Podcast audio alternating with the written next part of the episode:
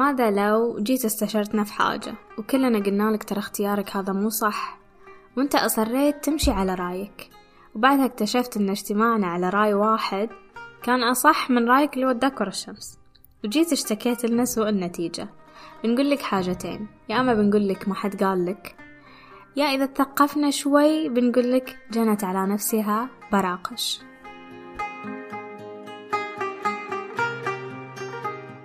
يا مساء أو صباح النور على حسب توقيتكم. قصتنا لليوم في المغرب في قرية صغيرة في المغرب. كان في كلبة اسمها براقش كلبة لهي أنثى وليست سبة وكانت تحرس القرية من الناس الغريبين عنها.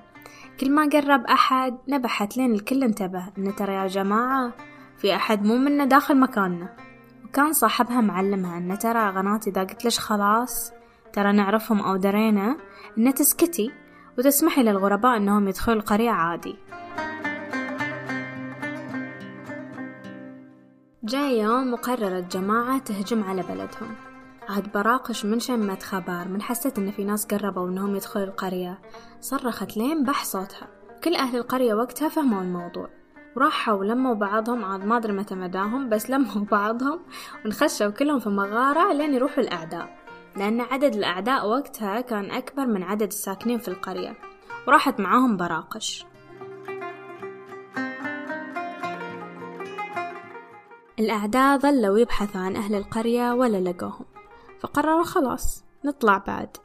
عاد براقش اللي ما سوت خير كامل كانت متعودة أن إذا طلعوا الغرباء من البلد بعد تعطي أهل القرية خبر بأن هي تنبح.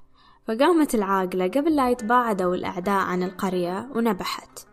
عشان تقولنا ترى راحوا. وقتها انتبهوا الأعداء. دوروا بكل سهولة ورجعوا لداخل القرية. للمغارة تحديدا. لما وصلوا للمغارة قتلوا كل أهل القرية ومعاهم براقش. خلاصة القصة. اعتاد أهل المغرب ترديد المثل جنت على نفسها براقش أو في رواية أخرى جنت على أهلها براقش. كل ما مروا على هذه القرية اللي ما ظل فيها أحد واللي كان سبب مقتلهم جميعا بما فيهم براقش هي براقش نفسها. في نهاية الحلقة الثانية من سلسلة الأمثال. لو أعجبتكم قصة مثلنا الثاني لا تنسوا مشاركتها مع أصدقائكم.